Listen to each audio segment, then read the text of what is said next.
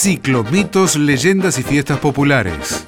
Oktoberfest en General Belgrano. Color y perfume de cerveza. En 1810, mientras en el virreinato del Río de la Plata nacía la rebelión contra la monarquía española, en Múnich se casaban Teresa Carlota de Sajonia y Ludwig von Wittelsbach de Baviera.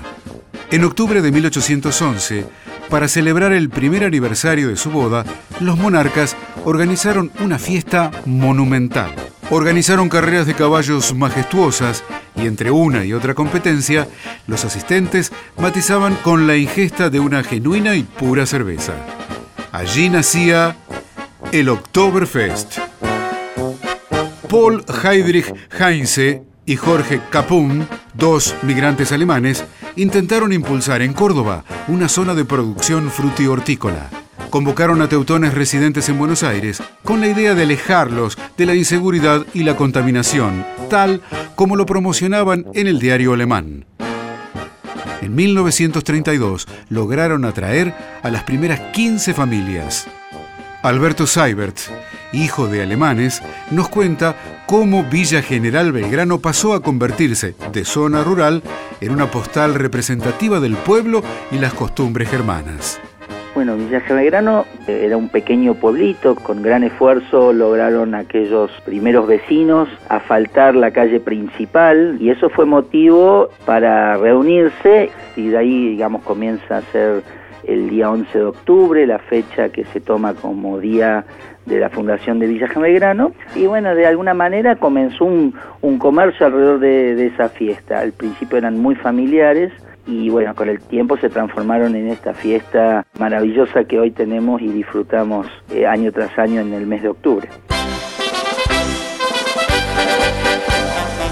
A fines de los años 50, casi naturalmente, la Villa General Belgrano comenzó a celebrar la fiesta de la cerveza, tomando el modelo de aquel legendario Oktoberfest. En 1980 alcanzó estatus de fiesta nacional.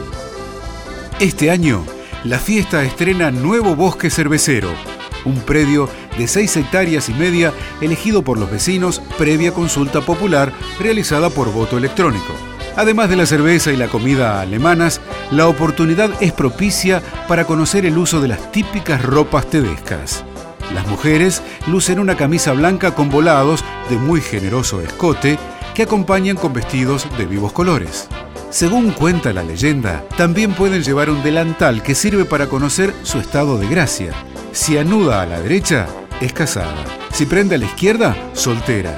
Enlazado a su espalda, que guarda su virginidad. El atuendo masculino es más simple y no delata su estado civil.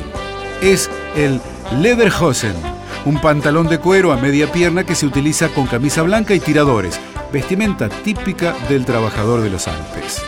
Seibert, integrante de la orquesta oficial del Oktoberfest, nos cuenta cuáles son las atracciones más importantes de la fiesta y cuántos visitantes reciben. Villa recibe entre 150 y 200 mil visitantes en el lapso de 10 días, llegando a picos de 50 a 60 mil personas en un mismo día. Eso realmente hace todo un desafío para la localidad.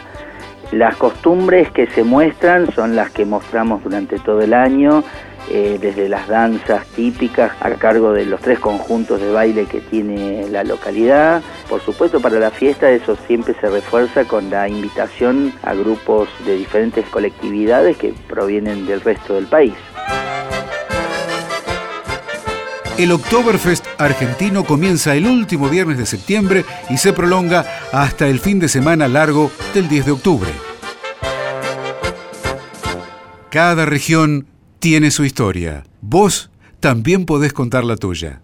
Escribí a historiasargentinas.radionacional.gov.ar. Esta historia la escribimos juntos. Radio Nacional, la radio de todos.